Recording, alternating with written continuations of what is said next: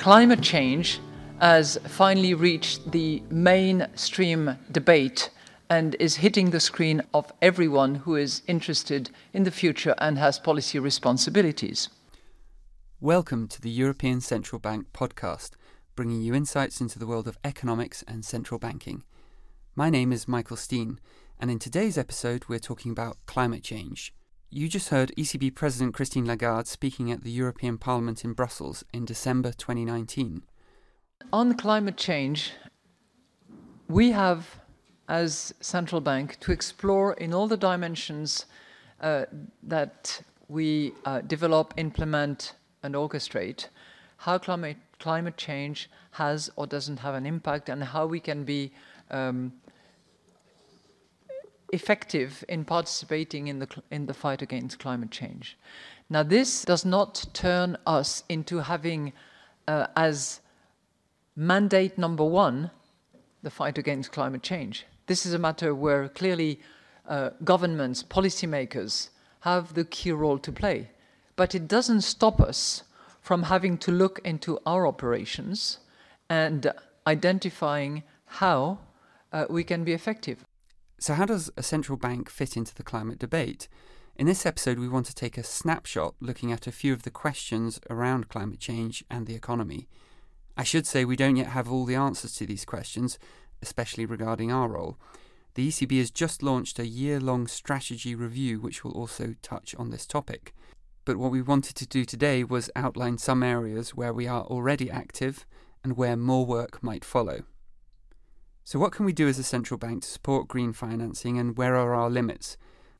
So, let's unpack that by speaking to three ECB colleagues who all look at different aspects of climate change.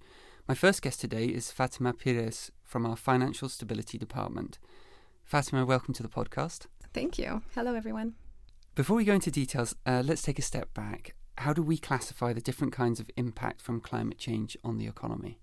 Typically, how we think about it is via two risks so physical risks and transition risks.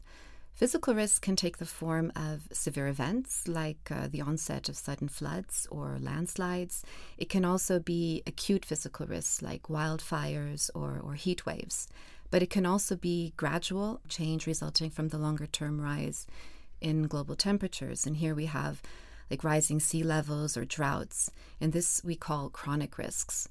These types of risks can have an impact on the economy. One can be via, you know, it can damage infrastructure, private property.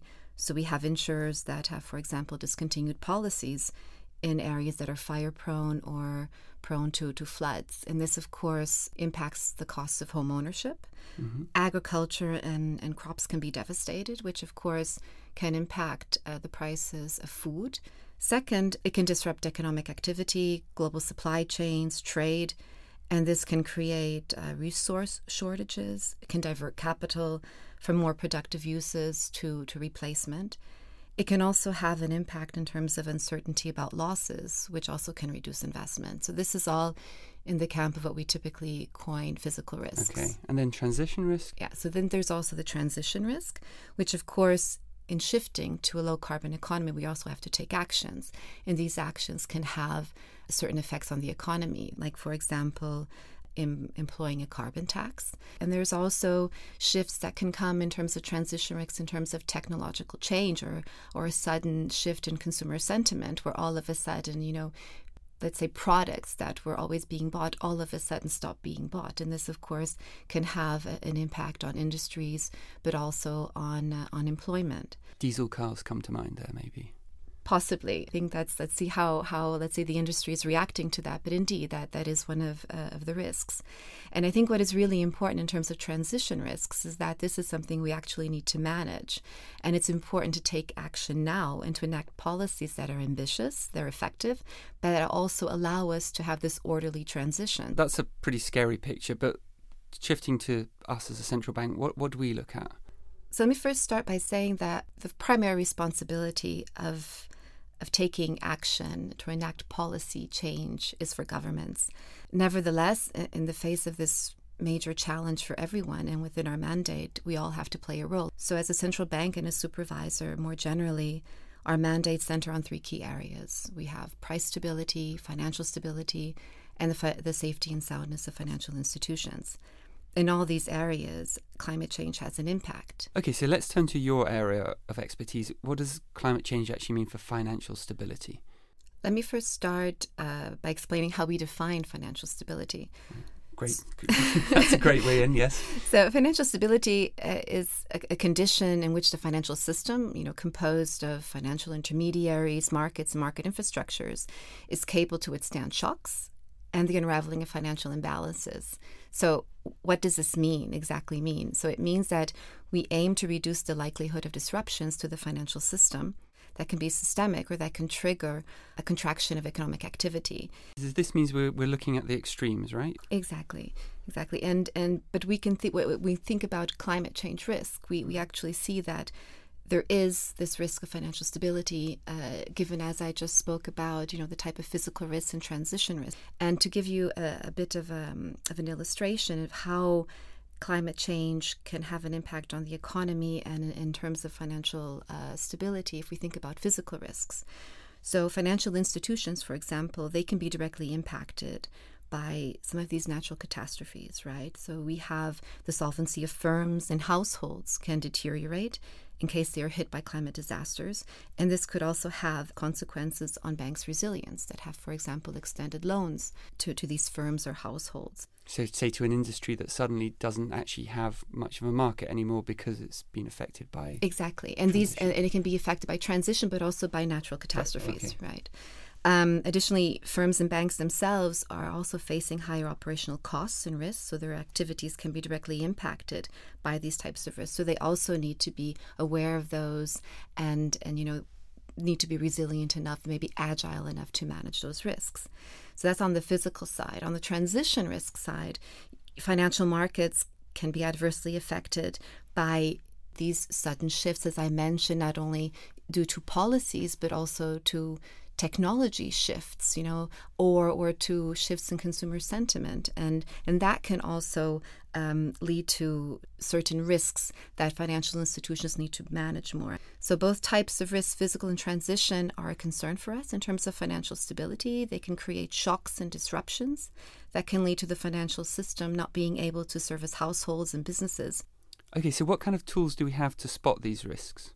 You know there's there's steps that we are already taking but this is not an easy task because we are really facing formidable inadequacy of information. The foremost among the measurement gaps that we are currently um, grappling with is trying to understand the exposures of financial institutions to climate change related risks. To fill these gaps we have led a project team with the european systemic risk board where uh, together this project team is looking at two objectives. So the first one, they're developing and will implement a pilot monitoring framework for the climate related systemic risks in the EU financial sector. So, this is going to include risk indicators and an exposure analysis. So, that is, is quite relevant. The and, second. And, and just mm-hmm. to jump in there, is, there, is the problem there that, that the, the companies themselves don't necessarily know? Or that we don't have the information that they have or both or? We definitely need to to step up firms disclosures and this is something really really essential. And this kind of brings me to my to my second point of what this project team is focusing on. It's finalizing also a pilot stress test which is separate from the European Banking Authority's EU-wide stress test. Mm-hmm. this will investigate transition risks for bank solvency and their lending capacity. And this will also look at you know the implications for the overall economy this is expected to be finalized in the coming months. On the basis of what we have learned from this, the ECB, uh, we are actually developing now a more comprehensive climate risk stress testing framework, and uh, and then I can already say we expect to have the first uh, the first results by the end of this year. So we are going to to try and put together um, both physical and transition risks to understand how these can impact uh, the resilience of the financial system. We will try to also understand a bit more the consequences of the potential policy actions and inaction again, also related to the different timing, and to also in this way try to identify, you know, which policy calibration and timing can minimize financial stability risks. And I think this is something um, that we are, are, are, really very excited about, of learning a bit more and uh, yeah carrying out this this this stress it's, test. it's quite a huge undertaking, right? Because classically, I suppose for financial stability, you're looking at uh, very classical sort of financial indicators, um, what what's happening with banks' capital and share prices and things like that. And suddenly, we're bringing in this whole new vocabulary around the climate and climate risks. Indeed, uh, it's it's really uh, it's really a very big challenge, and you know if we think about it, the financial system of the future is going to look really different than what it is now, and we need to understand what these seismic shifts are actually meaning for financial stability. They're quite important. We need to incorporate more a longer term horizon, which is something that up until now, you know, we've never thought of what is, you know, 20 years or, you know, we've tried to keep things at a more uh, shorter term, but now it's much more important to have this longer term horizon. It's also important to bring in, you know, climate scientists into, let's say, the realm of our humble economics profession. So a lot of what you're saying is talking about cooperation. I mean, you just mentioned bringing climate scientists to our humble economics pres profession.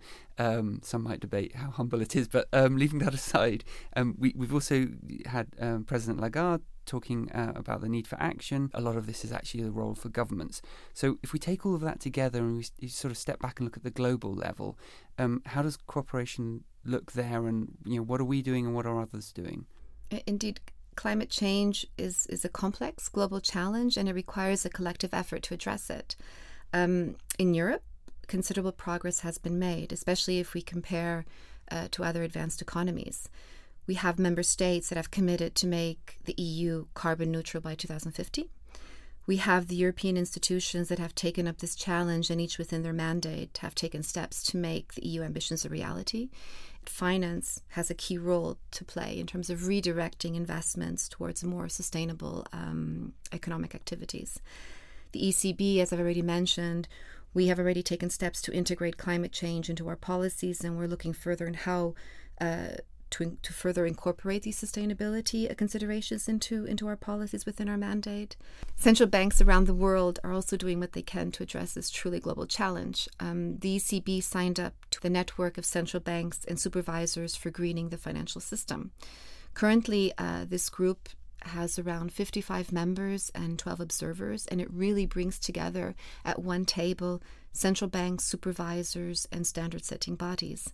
The aim of this group is to contribute to the development of environment and climate risk management in the financial sector, but also to mobilize mainstream finance to support the transition towards a sustainable economy. And here I would uh, say, you know, watch this space. Okay, thank you very much, Fatima. Thank you. And, you know, if I may, I really like to. Uh, a quote that I find that really summarizes this uh, very well is a quote by Mark Carney as the, the governor of Bank of England, where he warned, you know, the task is large, the window of opportunity is short, and the stakes are existential. I think this is a call to action for all of us. Thank you. My next guest is Madelaine Roos from our Market Operations Department. Madelaine, you and your team use about 20 billion euros every month buying bonds as part of the ECB's asset purchase programme. Um, but where the climate change comes in is that critics often claim that we favour so called brown or polluting assets from very carbon intensive sectors. So why don't we simply buy more green bonds? The ECB's asset purchase program, or how we tend to call it APP, consists out of four programs. All of them buy different asset classes. So the first one is the Public Sector Purchase Program, or PSPP, how we also call it. And this one um, buys mostly debt issued by governments and supranationals, agencies, and uh, regionals. Okay, and that's that's the biggest part, right? That's, Correct. Okay, that's roughly what of the whole. That's about eighty percent. Okay, and then there's the, and then the other three are what? And the other three are what we tend to call the private sector programs. That is the corporate sector purchase program, the covered bonds purchase program, and the asset-backed securities purchase program. So the the latter three being uh, the twenty percent that are remaining. And now, if we're talking about green issues, then if you the the, the biggest part, the eighty percent, do governments issue green bonds? They do. They do. Some some governments issued green bonds. Uh, for example, the Republic of France has issued a green bond. Um, the Netherlands as well, and a few others, uh, not too many though. Some countries intend or have mentioned their intention to, to issue a green bond this year, amongst those the German Republic, for example. But nevertheless, the share is still quite small. It's about 1%. And then when we're buying the private sector assets, typically companies um, borrowing money from the capital markets and issuing bonds, how does our green um, action look there? What's that? What share of? I mean, that's where we get a lot of criticism, isn't it? Particularly around so-called polluters and brown assets. Yes, but here I, I would need to take a step back all programs in the in the APP are subject to market neutrality. So this means that when we implement the programs, the purchases, we intend to minimize distortions or impact on relative prices for the eligible bonds and also to avoid any unintended side effects on liquidity or market functioning. So so we buy the market basically. And that's a core principle. But that also means that we must already hold a certain amount of green bonds uh, in the portfolio that we've bought. So can you tell us how, how big is this green market and what is our share at the moment? Uh, so in the public sector purchase program in the PSPP, we have been able to buy most of the bonds that are outstanding. Um, the share of green bonds is slightly larger in, in for corporate sectors in November 2018, we published a, a, box in the Economic Bulletin where we explained a bit more on the green bond market uh, for corporates. And at the time, the outstanding amount was around 31 billion euros. And our CSPP program had about 20% of that at the time. Um, so, so about one in five of the green bonds that have been issued, um, but we're talking about the corporate sector here, right? It, we, we've actually already bought. Yeah, precisely. It must make us the biggest holder of these things, presumably. Do you know that, or I would assume we're within the, the must largest. be big, right? Yeah. So green bonds are one piece that are uh, that is part of climate change related considerations, but a big piece of the puzzle is still missing, and that is a standard classification for green securities and also for economic activities, the so-called taxonomy. That basically means just understanding, or everyone agreeing that this particular investment or asset is green and this is why because at the moment it's a bit it, I guess confusing and there's different standards applied. Precisely, yeah. So in, at the moment we have to rely on whatever there is out in the market. Um, for some assets or for some entities, there is information. For some, there is not. N- the information is not always audited or third party verified. CO2 emissions data, for example, is most of the times outdated, uh, incomplete, or simply not available at all. This um, taxonomy, um, what are the other benefits of that, do you think? So the t- taxonomy does not only bring a categorization of green or non-green, but it also provides um, reliable disclosure and transparency towards the general public and investors and that again helps investors channeling their their assets into a low carbon economy. Okay, so we focused a lot on the um, monetary policy operations uh, and the portfolios there, but there are two other sizable pots of money that the ECB manages: our pension fund and our, what's called the ECB own funds. Um, first of all, actually, can you just explain briefly what ECB own funds are?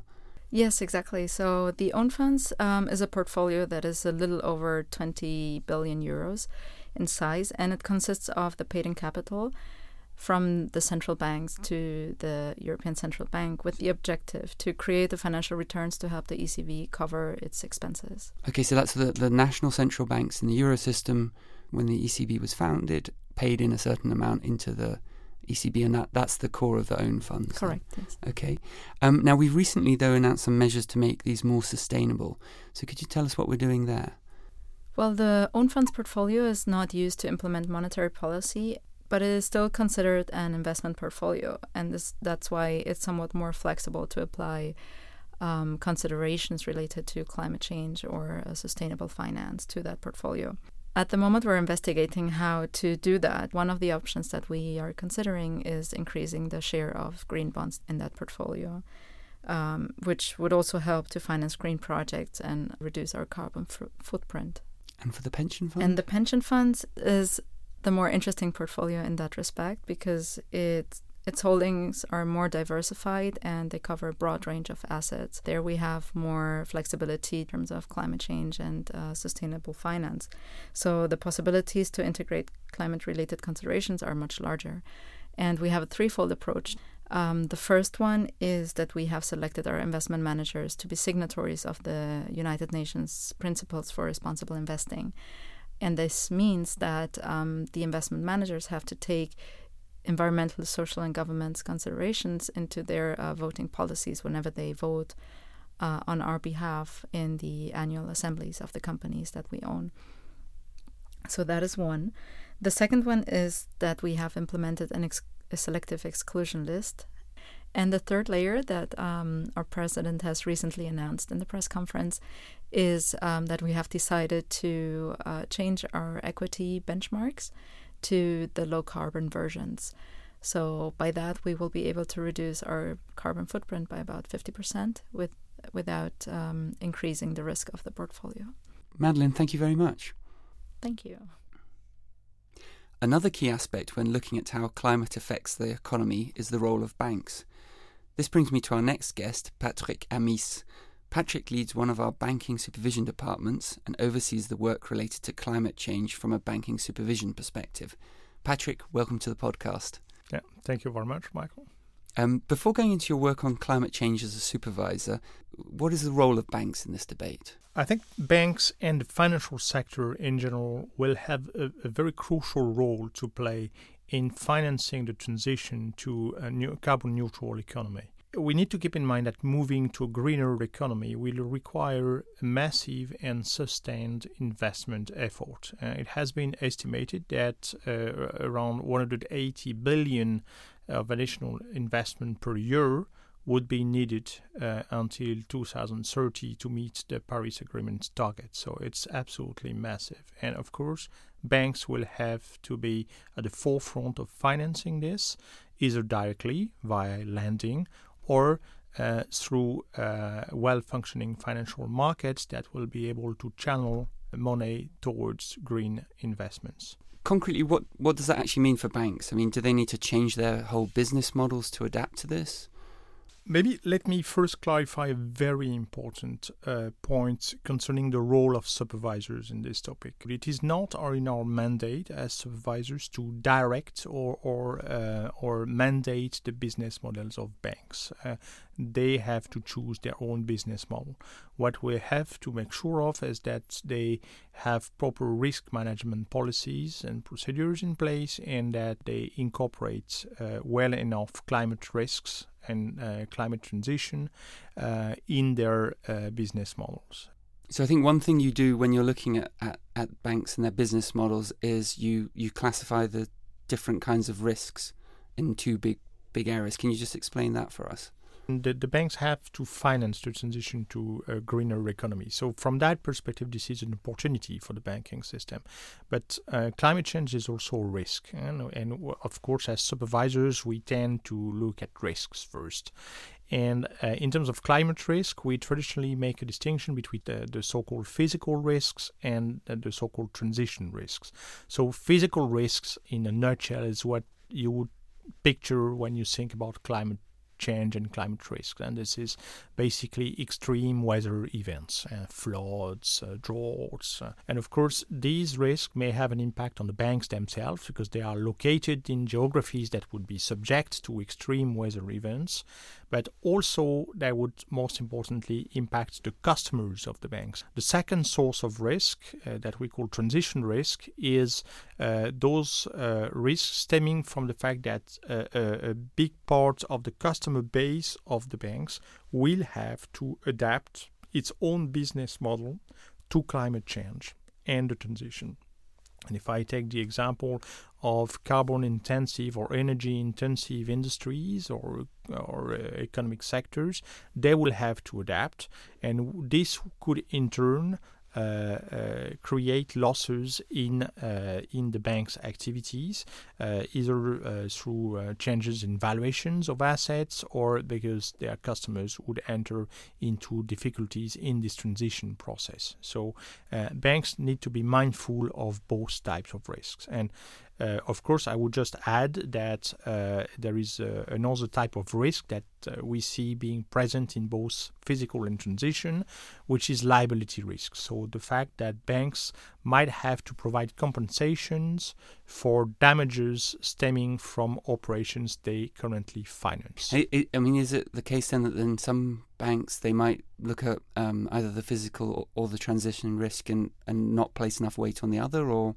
I mean, what do you typically see in the way they uh, approach What we see typically is that banks, when they start uh, working on this, are mostly looking at physical risks and uh, they have later on to move towards transition risk analysis. An example of that might be, say, a big successful traditional car maker that hasn't adapted to um, say electric vehicles or something. Exactly. Okay. Okay, so we've learned about physical and transitional risks that emerge from climate change. I mean, how do you help banks prepare for these?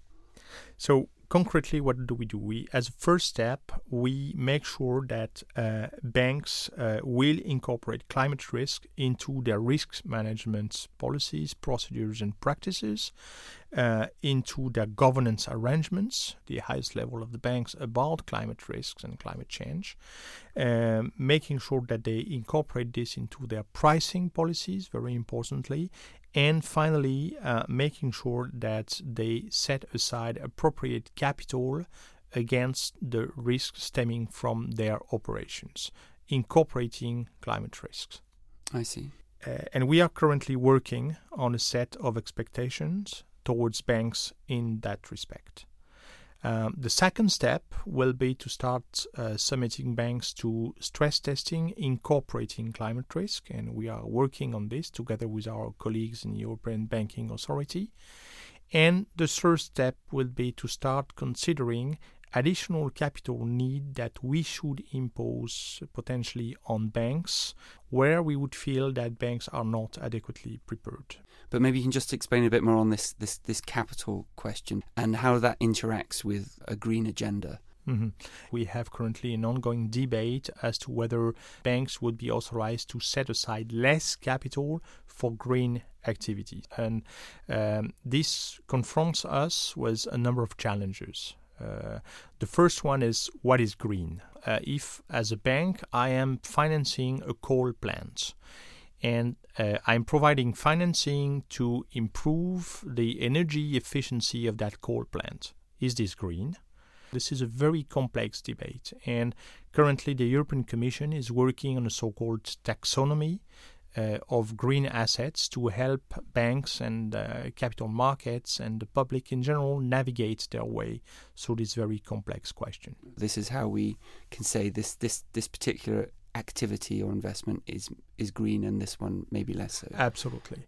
The the second challenge we have is uh, how can we demonstrate that a green asset is effectively safer than a non-green or brown asset? We are lacking data to evidence this because we want to make sure as supervisors that the capital requirements of banks remain risk based.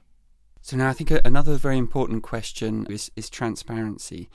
So we think, as supervisors, we think that banks should be more transparent, I guess, uh, about the assets they have. But can you talk about that a bit and, and, and how should that proceed?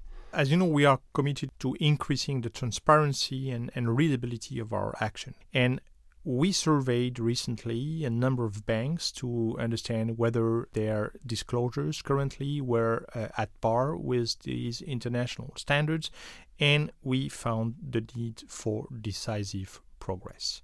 And that also will be part of the set of expectations we will uh, soon uh, provide towards banks. Yeah, it's a complex element because again we need to to understand and banks need to understand what are the climate risks in their portfolios. And very often they do not have simply the adequate information for this. So they need to build that information uh, in house before being able to disclose. Uh, but we continue to believe and we are convinced that market discipline will create strong incentives for banks uh, vis-à-vis the public in general to get a better understanding of the climate-related risks in their financial assets. Okay, so just explain that. The what's the market discipline element here? How does that work? The more transparent you are, the more visible your actions are. And this is what we want to get from banks. When they make announcements with respect to transition, it is important that the entire pub- the public at large can understand uh, what this is about. We touched earlier on, on international cooperation as well, and uh, specifically this network for greening the financial system um, that we at the ECB are, are part of. What, uh, what, does that look like from a banking supervision perspective? Uh, I would say that central banks and supervisors have really taken the lead in uh, bringing the climate risk and climate change topic into the financial system discussions. And we are very proud of that, and we are very proud of participating in that endeavor. It's really precious to be able to confront views and questions, and also to pool knowledge uh, across uh, central banks and supervisors uh, all over the world. So it's a very powerful driver of change in the financial system. What has already resulted from this cooperation? The NGFS is uh, putting together good practices for supervisors and uh, providing input as well to the debate that we already mentioned on uh, risk differentials between green and brown assets. Patrick, thank you very much for joining us on the podcast. Yeah, you're most welcome. Thank you. This brings us to the end of this episode. I want to thank Fatima Pires, Madelaine Roos, and Patrick Amis for taking part. As I mentioned at the top of the show, there are still plenty of open questions about how the ECB plays its role in fighting climate change. And one of them is filling the knowledge gap. A recent study showed that of 77,000 articles published in top economic journals, fewer than 60 of them have been on climate change. Now, we'll link to some of the publications by the ECB in the show notes, as well as other related information. And we'd love to hear your feedback and thoughts for future episodes via social media. You can also use direct messages and comments. You've been listening to the European Central Bank podcast with Michael Steen. If you like what you've heard, please subscribe and leave us a review. Until next time, thanks for listening.